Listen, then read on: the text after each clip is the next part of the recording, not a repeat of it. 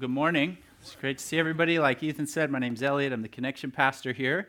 And today we are continuing this series um, that we've been looking at some of the common hashtags that you might see floating around social media or other places. Now, hashtags have become a pretty effective tool at communicating ideas. They're labels used in social media posts to kind of capture or summarize the main idea of those posts. And because people are posting about, about everything that you can imagine, that means that there are hashtags or these created labels that present all different kinds of ideas.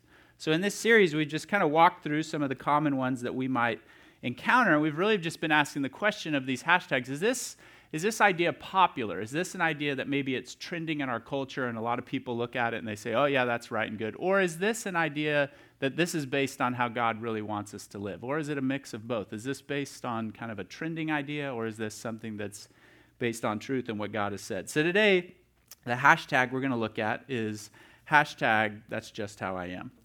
Now, Homer Simpson of The Simpsons, he captures this idea pretty well, and he says it in a pretty humorous way. He says, I never apologize. I'm sorry. That's just the way I am.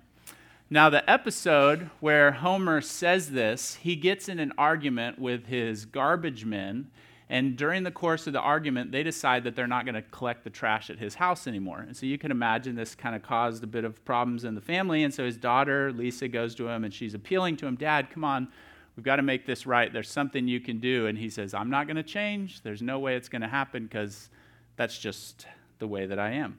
And there's many ways that we could communicate this idea. There's a lot of different ways that this idea is said but most often we use it to justify or excuse those rough edges that we know that we have.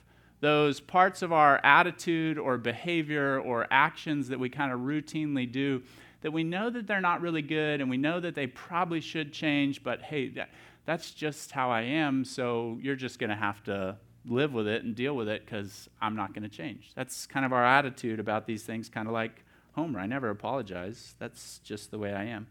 Ephesians 4:24 actually has some really interesting stuff to say about this as well as the rest of the Bible on this topic. This is what it says in Ephesians 4. It says, "You were taught with regard to your former way of life to put off the old self, which is being corrupted by its deceitful desires, to be made new in the attitude of your minds and to put on the new self, created to be like God in true righteousness and holiness."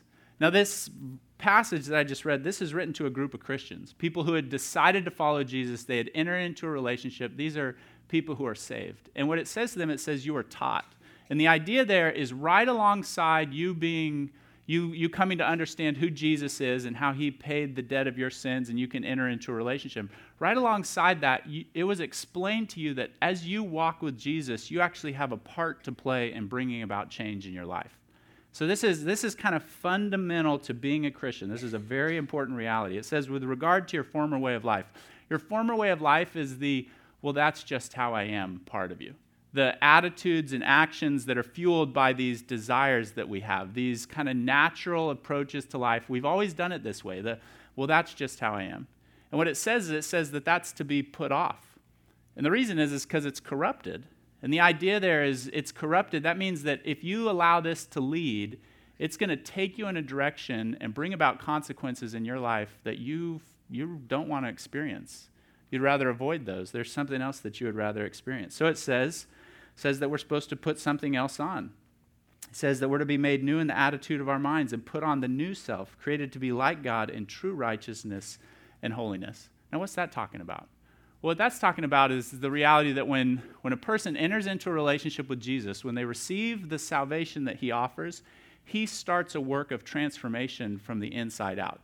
He turns them into a completely new person. And in that process of transformation, the individual actually has a role to play. And that's identified in this passage by the words put off and put on. You and I, when we become Christians, we don't just kind of passively sit back and say, okay, God, make me new, we actually have a part in the process to play. The, this passage, it's written in uh, the Greek language, and these words, put off and put on, they're actually used to describe the process of changing clothes. That's how they're most often used. And when we kind of go through life, I mean, we get dirty, we start to smell, and so we have a routine practice of changing clothes. I mean, I, I doubt very many of you came in what you slept in last night. I doubt very many of you are wearing the exact same thing that you wore yesterday and the day before. I mean, we just kind of, for our benefit and the benefit of others, we, yeah, have this process of daily or sometimes multiple times a day changing what we're wearing. What this passage is pointing out is hey, there's parts of your life that just like you need to routinely change your clothes, there's parts of your life that, well, that's just how I am.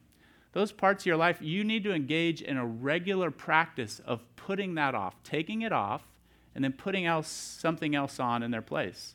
It's a daily, it's a, it's a routine thing that you do. And how long are you going to engage in the process of changing clothes? As long as you're alive. I mean, as long as you're alive, you wear clothes long enough and they're going to start to stink, so you're going to have to put some new clothes on. So, how long are we to engage in this process of participating with God and bringing about change in our lives? As long as we're alive, we're engaging in this process. So, the question is what about us specifically needs to change? So, what are those things? What are the, the, well, that's just how I am. What are those things in our life that need to change? Well, thankfully, the Bible helps us identify these, and it doesn't just point to, okay, those are the specific actions that need to change. The Bible goes beyond that, and it identifies the desires behind why we do what we do. And there's, there's several different ways that the Bible identifies this, but there's in the, in the Old Testament portion of the Bible, kind of the first two thirds of the Bible, there's five Hebrew words used that all translate into the English word fool. So when we read our Bible, we just see the word fool keep popping up, but really, when it was written, it, it's describing five different kind of underlying desires, and we all have one or a mix of these that motivate our action and motivate us to do certain things. They kind of are the fuel behind the, well, that's just the way I am part of our lives.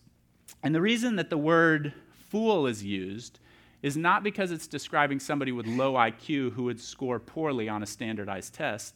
The reason the word fool is used is that's the best description of what it means to put anything other than God at the center of life.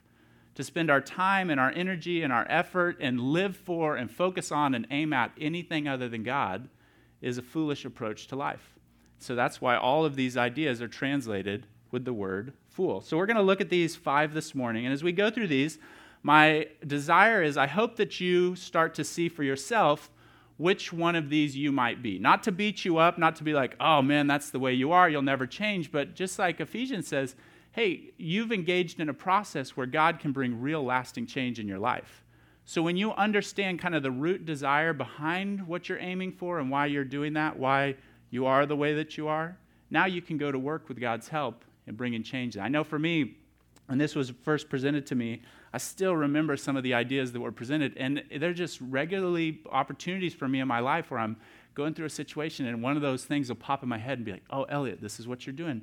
Okay, that's an opportunity for you to put something off and put something else on in its place. So let's walk through these. I, I do want to encourage you as you try to identify your top one or maybe top two, resist the temptation to identify what someone else's might be. Okay? I mean, they might be sitting next to you, but focus on yourself, not on what other people's foolish approaches to life would be. Focus on yourself. So, the first one we're going to look at is the easy way. You notice I have a lot of fill in the blanks. The lady who does our handout each week was joking with me that this might be a record for me for fill in the blanks. So, those of you who like to write, you've got a lot of writing to do today. So, the first one is the easy way.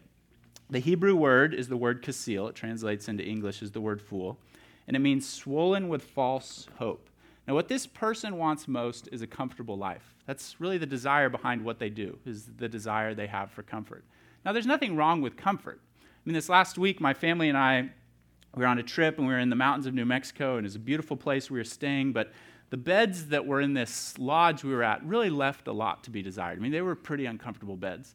And my son, Cohen, who he's not even two years old, he was in this little porta crib kind of pack and play thing, and it, it really just kind of had a piece of cardboard for him to sleep on. So he had a pillow in there as well. And the first night, he kind of slept on the mattress thing, and then he realized this is terrible.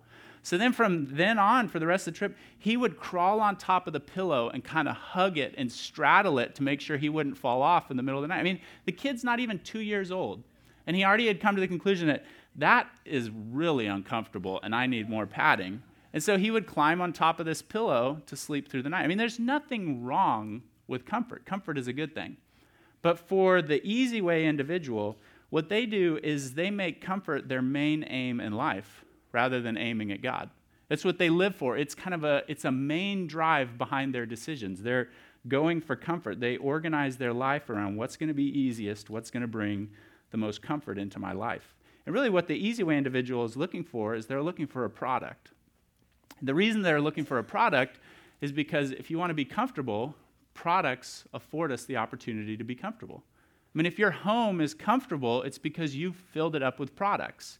You've bought a comfortable bed, and you have comfortable chairs, and you have a comfortable couch, and you've purchased entertainment equipment to help you relax. You've got all these different products in your home that are helping it be comfortable. Now, how did you get all those products? Well, you went and you purchased them. Well, where'd you get the money to purchase those products?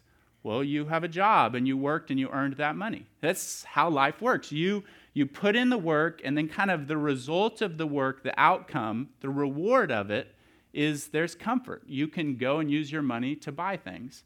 But what the easy way individual wants to do is they want to they want to bypass the work. They don't want to put in the work to get the reward. They want to go around it and they want to go straight to the finished product, straight to the comfort. So for this individual, what you'll see happen in their life sometimes is they'll get caught up in, you know, schemes that promise quick and easy money. You know, get rich quick schemes, those infomercials we see where these five easy steps and tomorrow afternoon you'll be a millionaire. That stuff is very appealing to this individual because it's, it's promising a shortcut, a way around the work so that they can arrive at the finished product.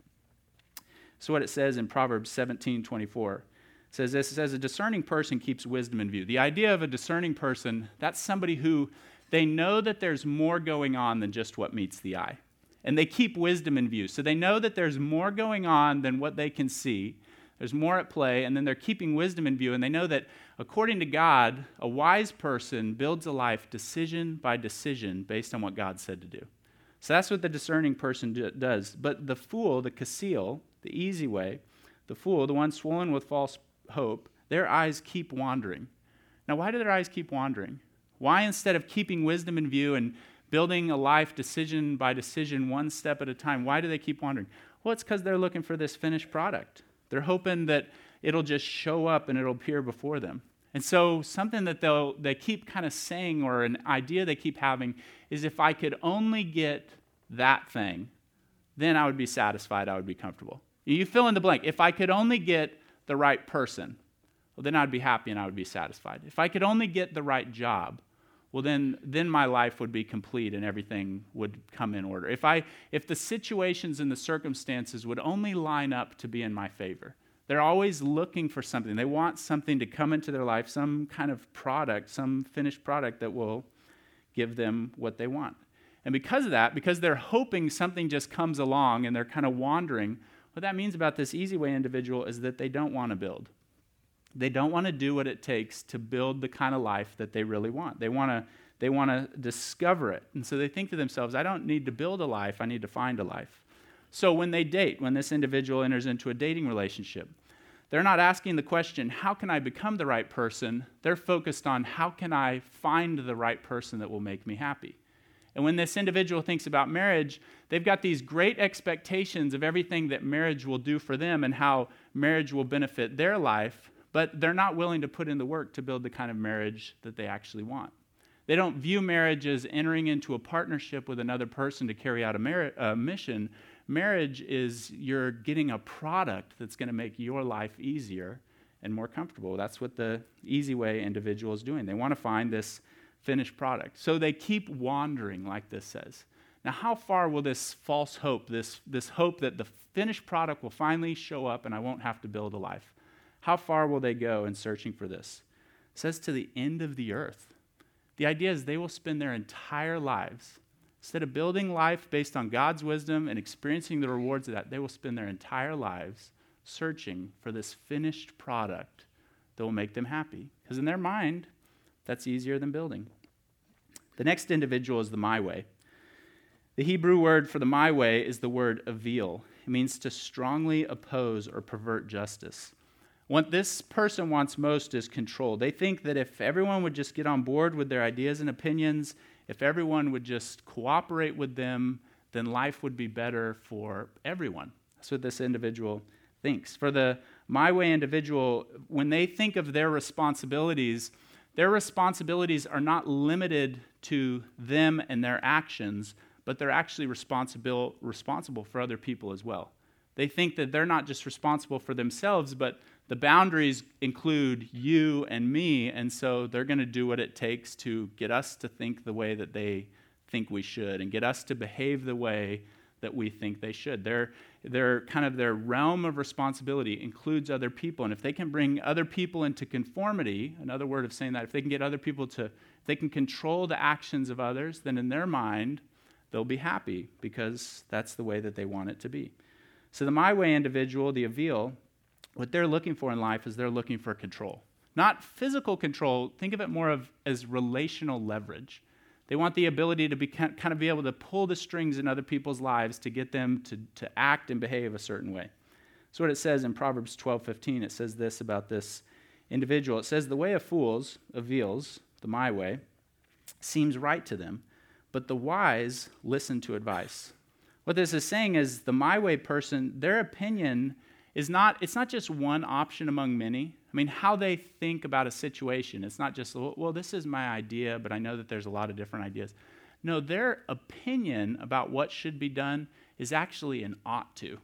It's not, hey, we could go to this place for lunch. It's a, if we don't go to this place for lunch, I'm going to be upset because that's the right thing to do in this situation.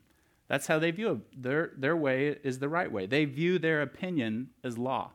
And because they view their opinion as law, how do you think they respond when people don't go along with what they say to do? Well, they get upset. Not because somebody broke an actual law, but because their opinion's law. If you don't agree with my opinion, well, you broke the law. And so they get upset and maybe they punish in some way. Maybe they get, they get visibly upset and they get angry with an individual. Maybe they kind of withdraw from the other person and they become passive aggressive, but they, they use being upset to try to bring the other person back into conformity and behave the way that they want them to behave. Now, for me, this is one of my primary ones, and I hate identifying that, but it's true. And I realized that this was one of my primary ones shortly after I got married, because marriage kind of has that way of squeezing out of you what you would rather keep hidden. And so what happened was is my wife was in the kitchen, Allie was in the kitchen, she was cutting an apple, and I was walking through, and I saw her cutting this apple, and I asked the question, What are you doing? Now, I didn't ask it in like a curious, like, oh, that's interesting. You're cutting an apple. Are you making a snack? Do you mind making me a snack? It wasn't curious. It was more judgmental. What are you doing? That's not how you cut an apple. And that's how I said it, because I had never seen somebody cut an apple the way that she was cutting an apple. I mean, that's completely different than the way I was taught and the way that I cut apples. So what's going through my head is not, wow, that's really interesting. I didn't know there were so many different ways to cut an apple. What's going through my head is, she's cutting the apple wrong, and she needs me to intervene and show her how to cut this apple in this situation. Now, what's funny about this is actually this last week I was thinking about saying this, and so I looked up online. I just Googled, you know, how to cut an apple. And what I, because part of me, honestly, was I, am curious if I'm right.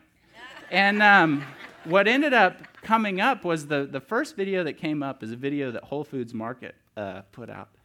And actually, how they say to slice an apple is how my wife slices apples.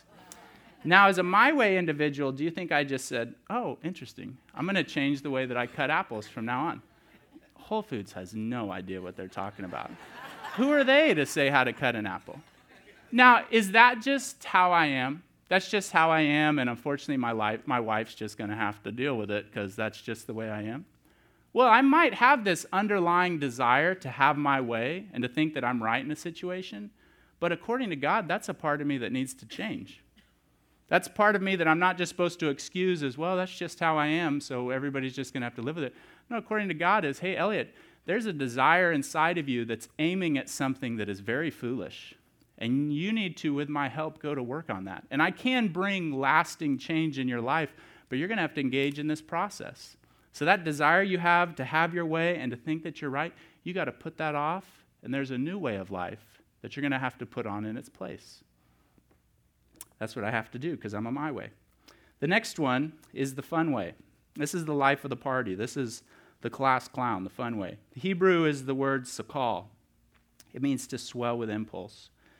What this person desires most is a feeling. That's really their desire behind those areas of life where they just say, well, that's just how I am. The desire behind that is a desire to feel good. They think that if they could just feel good enough, often enough, then they'd be satisfied.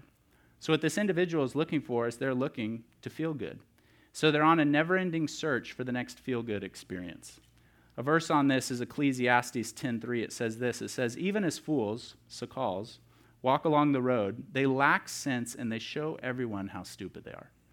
Don't you just love it when the Bible gets straight to the point? I love it when the Bible does that. It says you don't even need to talk to this person. Just observe them walking along. I mean, just like when an animal walks down the road, it hears something over here, so it goes and it checks it out. And then it sees something over here, and so it goes, checks it out. And then it gets a whiff of something in the air, and it starts smelling the air, and then it follows that. I mean, it's just zigzagging down the road. That's really the pattern of this person's life, is they're just kind of, they just kind of are bouncing around from one feeling, from one sensation, from one experience to the next, just kind of zigzagging their way through life. You can just watch them as you, as you see the pattern of their life. It says that they lack sense. The idea of lacking sense is that they, they just don't think. I mean, it's not that they're lacking one of the five senses, they're, they're just not thinking about what's going on. Says that they're, it, it uses the word stupid, and that's not a put down in this verse. That's not making fun of them. It's just pointing out that they don't think through the consequences of their actions. Because they're kind of just running on instinct, they're not thinking about, well, what am I sacrificing? What am I giving up? What, what could this cost me if I take action and I move in this direction? I mean, like, a, like an animal, they're just following their instinct. And for an animal, an instinct is a very good thing. It's a step by step kind of roadmap to help them navigate and stay alive. It's put into their physiology by God. So if an animal needs to feed, well, then their instinct's going to make sure that it happens. And if an animal needs to procreate, then again, instinct kicks in and it'll see that it happens. And that's really how this funway individual lives, is they're guided by their impulse and their emotions. And wherever their kind of their impulse, their their gut, their instinct tells them to go, well, they just head off in that direction. Wherever their impulse and emotions take them is where they go. Now, for you and me, we are part of the animal kingdom, and we have similar feelings and impulses. But a major difference is we're made in God's image. And because we're made in God's image, our feelings about life are not sim- simply instinctual you and I have the ability to analyze what we're feeling and what we're experiencing in a situation. We have the ability to ask why. We can step back and instead of just, well, my body says do this, so I'm going to do it, we have the ability to step back and say, okay, well, what's going on? What are the decisions that cause this? What am I not aware of? What am I not thinking about in this situation? We can, we can analyze and we can ask why. We've been created for more than just survival and procreation. We have the ability to rationally use our minds to make our way forward in life, to set aside our cravings and desires and live for something far greater than ourselves. It's that part of us that allows us to be involved in and to participate in what God's doing in the world. But for the fun way individual, they just want to feel good. So instead of doing that and asking those questions, and using their mind, engaging their mind to participate in what God's doing, man, if, if there's an opportunity to feel good, they're going they're to move. They're going to head in that direction. What you see is this person often will end up in addictive patterns because whatever you do for fun, it never feels good long enough. And so they have to do it again, repeat it with greater intensity. So that gets them stuck in addictive patterns in their life. And a real challenge for this funway individual this person who's just kind of swelled with impulse to feel good. A challenge is to slow down and stop and actually think through what are the consequences? If I take action, if I actually do this, what will that cost me? How will it impact me? How will it impact the people around me? How will it impact my family? I mean, I'm sure all of us can think of examples of people that they've thrown away their entire life for a few minutes of pleasure. That's what the funway individual is looking for. They want to feel good, so they're guided by their impulse and their emotions. Again, that's an area of life where a person might say, well, that's just the way that I am. But God looks at it and he says, well, that, that might be the underlying desire behind your behavior, but there's a new way for you. And change can happen in your life if you engage in the process. The next individual is the glory way. The Hebrew word for the glory way is the word halal, it means to shine. You might recognize this word halal because it's the root word for the word we use in a lot of our songs, hallelujah. It's a word that means praise be to God. But the Glory Way individual, what they'll do is they'll shift the focus from praise be to God to praise be to me. They want the glory, they want the attention, they want the approval of other people. It's the kind of the underlying desire behind what they do in their life. They're looking for applause. That's what the glory way is looking for. Is they're looking for applause. If they could just get enough people clapping for them in their mind and their thinking, then they would be satisfied, then they would be happy with life. So what they aim for because they're looking for applause, they want a position where they can be seen. So they're looking for, okay, where can I be where a lot of people can see me? Because if I'm going to get applause, I need to be somewhere visible. So whether that's a leadership position or maybe somewhere where there's power, somewhere where there's some glory associated with it, they're going to aim for that and desire those things so that people can see them, so that people can applaud for them. And to get to the top, what they're going to do to get that position is they're willing to compete their way all the way to the top. That's how they're going to get to the top. They're going to use competition. And it might take different forms. I mean, it might be in a workplace setting. Maybe this individual seems like a really hard worker and they're really diligent. But instead of the underlying motivation being, I'm ultimately serving God and I want to do my work with excellence for Him, their motivation is, I want to work really hard so that I can prove that I'm better than this other person. Or I want to work really hard to make some statement about myself. Kind of the underlying motive is behind hard work sometimes might be they really just want glory. There's nothing wrong with hard work, but again, it's, this is, we're talking about what's the desire that's moving this person to move in this direction. So they might compete by trying to outwork other people. They might compete by trying to kind of pull people down and elevate themselves by maybe they brag about the amount of money that they have, or maybe they brag about what they own or what they've accomplished in their life, or maybe they'll name drop and they'll list off all the famous people that they know and they have in their you know, in their phone that they can just call at any moment. You know, they'll kind of use bragging to elevate themselves. Another thing that they'll do is they'll use humor sometimes. And if they can get people laughing at others, they'll use humor and mockery to kind of pull someone else down. And then they'll use that laughter to kind of bolster themselves. That's oftentimes how this glory way individual relate to authority. When they have authority over them, they'll mock the authority behind the authority's back, trying to pull them down, and then they'll use that laughter to kind of boost themselves up and elevate themselves. They're using competition. That's what it says in Psalm 75 about this individual. It says, To the arrogant, the halal, the glory way individual, I say, boast no more. And to the wicked, do not lift up your horns, do not lift up your horns against heaven. Do not speak so defiantly. Now, that, that's describing right there, that's describing fighting language. What this is describing is just like a bull is going to use its horns to fight, what this individual is going to do is they're going to use their horns just like a bull and they're going to fight their way to the top. It says they lift up their horns against heaven. I mean, that's insane. If you're going to get in a bullfight, you don't want to get in a bullfight with God. But this person wants glory and they want position and, and they want other people to applaud for them. So they're willing to go that far. But what they're not aware of is what it says next in this passage. It says this it says, For no one from the east or the west or from the desert can exalt themselves. It is God who judges. He brings one down, he exalts another. What that's saying is there are people that we look at and we see their lives and they've got a lot of people clapping for them and cheering for them and approving them and saying, wow, how successful are they? But in reality, there's no foundation underneath them. So what this is saying is it's saying they're going to fall. But then there's other people who, when God's mighty hand elevates a person, now their foundation is God's strength that person is secure, they're stabilized, they're not going to fall. That's what this is saying is, hey, we, we might see a lot of people who, wow, they look so successful, but in reality, they're not standing anything. It's only a matter of time. But then there are other people that we look at and we, we might not be so impressed, but hey, they've got God's mighty hand under them. That means that they're stable and they're secure. See, the way forward in life is by taking God seriously and submitting to Him instead, instead of trying to take the glory. That's the way forward. Living life the way God instructs instead of just going after what I want. But the halal, the glory way, they want the glory, they want the applause.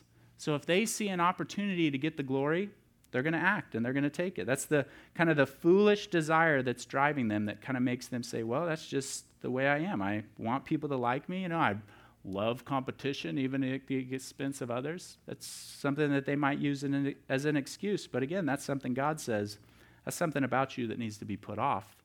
Something else is to be put on in its place. The next individual, the fifth one, final one, is the harmful way. Hebrew word is the word nabal. It means to empty. What this person will do is they'll manage their emptiness by causing it in others. They cause pain. They actually get joy out of causing pain in the life of other people. For them, there's a, a sick sense of personal gain when someone else loses because of what they've done. When there's a personal loss in the life of other, in some way, they benefit from that. They gain from that. What this individual is looking for is they're looking for power over people. They're looking for power. That makes this a very dangerous person that you want to watch out for. Psalm 14:1 talks about this individual. It says this, it says the fool, the Nabal, the harmful way individual, says in his heart, there is no God. They are corrupt, their deeds are vile, there is no one who does good. What this is describing is it's describing somebody who is a practical atheist. They might not say it with their words, they might not say God doesn't exist, but deep down in their heart, they really believe that God will not hold them accountable for what they do.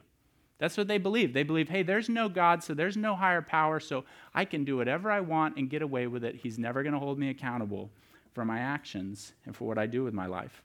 And because they approach life like this, over time, what happens is their conscience, kind of that internal guidance system that we all have that alerts us if something's right or wrong or convicts us or maybe brings remorse, that internal conscience they have, it becomes seared. It grows hard and calloused. And so they get to a point where they, they do not feel remorse. They don't have a sense of guilt or conviction over the things that they've done in their life. They've become hard and callous to that. And in the wake of their life, as they move forward, as you watch these individuals, there's a wake behind them that's just full of destruction and pain in the lives of other people as they move forward. These individuals, you know, sometimes I'll, I'll be scrolling through my news feed on my phone and I'll come across a story that's just a horrendous story. I mean, a, a story about a, a parent killing a young child or these things that you're just like, they're so bizarre that you're like, I can't even get my mind around how that could happen. But a lot of times that's the individual that's found in these stories, this, this Nabal, this harmful way fool. They've just become callous to what's right and wrong, and they really believe that there's no God to hold them accountable, so they do whatever they want. They're actually one of the reasons that we have police and a military to protect the public from this individual. It's a very dangerous individual. But let me say this about this Nabal and really all the other types of fools that they are with all these, these kind of underlying desires that the Bible identifies, with each one of these, when we stop excusing them as, well, that's just the way I am, you know what, whichever one you are, when we stop just kind of making an excuse of, you know, well, I'm just, that's just the rough edges that I have and other people have to deal with it. When we stop that and we actually say, okay, God, I'm going to engage with you in a process of change. And with your help, I'm going to put off this desire that I have, these behaviors and these attitudes that are driven by that desire. And in its place, I'm going to put something else on. When we decide to engage in that, whichever one of these we are, God promises to bring real and lasting change. He helps us in that process. But you and I have to decide that we're going to engage with Him, that we're going to join Him in bringing about this change. We have a part to play. It's not a passive, I'm just going to sit back and become a perfect person. It's a, okay, I'm going to join with God, and instead of just saying, oh, that's just the way I am, I'm going to say, okay, I need to go to work on this. So, for you, let's ask the question which of these five is kind of your normal approach to life? Which of these five is maybe the desire behind the area of your life where you say, well, that's just how I am? You know, are you an easy way? Is comfort what you want most? Are you looking for a product in life instead of building based on God's wisdom? Are you on my way? Is control the thing that you keep angling for in life and relationships? You're trying to show everybody else how to cut the apple? Are you a fun way? Are you living to feel good? Are emotions and instincts kind of guiding you and you're not thinking about the consequences? Are you a glory way? Is approval of others the most important thing to you? Are you using competition to pull others down and make your way to the top so you can get the applause? Are you a harmful way? Are you kind of covering up your pain and the emptiness you have on the inside by causing it in other people's lives? Well, again, let me read the passage we read at the beginning, Ephesians 4. It says this It says, You were taught with regard to your former way of life to put off your old self, which is being corrupted by its deceitful desires. All these desires are deceitful. Uh, somebody doesn't wake up and say, I'm going to be an easy way because I'm going to, you know, end my life in a ditch and miss out on my dreams. No, they choose that path because they think this is really what's going to make me happy and satisfy me. It's a deceitful desire. It promises one thing and it leads to a very different one. They don't wake up and say, you know what, I'm going to be a glory way so that I can burn all my bridges and end life with very few friends because I've just been competing the whole time trying to get all the glory and fighting against God. They don't wake up and say that. No, it's a deceitful desire because it's promising, hey, if you do this, this will really what makes you happy. This will satisfy you. What God says, it says to put it off. You're being corrupted by those deceitful desires, to be made new in the attitude of your minds, to put on the new self, created to be like God in true righteousness and holiness. Next Sunday, Bevan's going to wrap up this series. When he does, he's going to talk about the new heart that Jesus gives us when we decide to follow him. And he's going to specifically talk about a compass that we receive on the inside. So instead of just, well, that's the way I am, and making an excuse, and instead of just seeing that, there's actually something else we can do in its place. There's a replacement action and attitude and behavior that we can have that actually brings about the change. That's what we're going to dive into next week. I encourage you to come back for that. If you'll join me, we'll wrap up in prayer. Father, I thank you for the clarity of your word on this topic. I thank you for not leaving us in the dark to just kind of make excuses and, well, that's just the way I am. I'm going to have to live with it. Others are going to have to live with it. But God, you shine a light on the real root issue, what's behind our behavior, so that then we can go to work on it. God, I thank you for the clarity of that. I pray, Father, that as we hear something like this and we explore what your word has to say, I pray that we wouldn't just, you know, say, hmm, that's interesting, but we actually would go through our week asking the question, okay, how am I living this out and what do I need to change? And then, God, I pray that as we engage in that process, you really would bring the help and the lasting change. We thank you for what you've done. In Jesus' name, amen.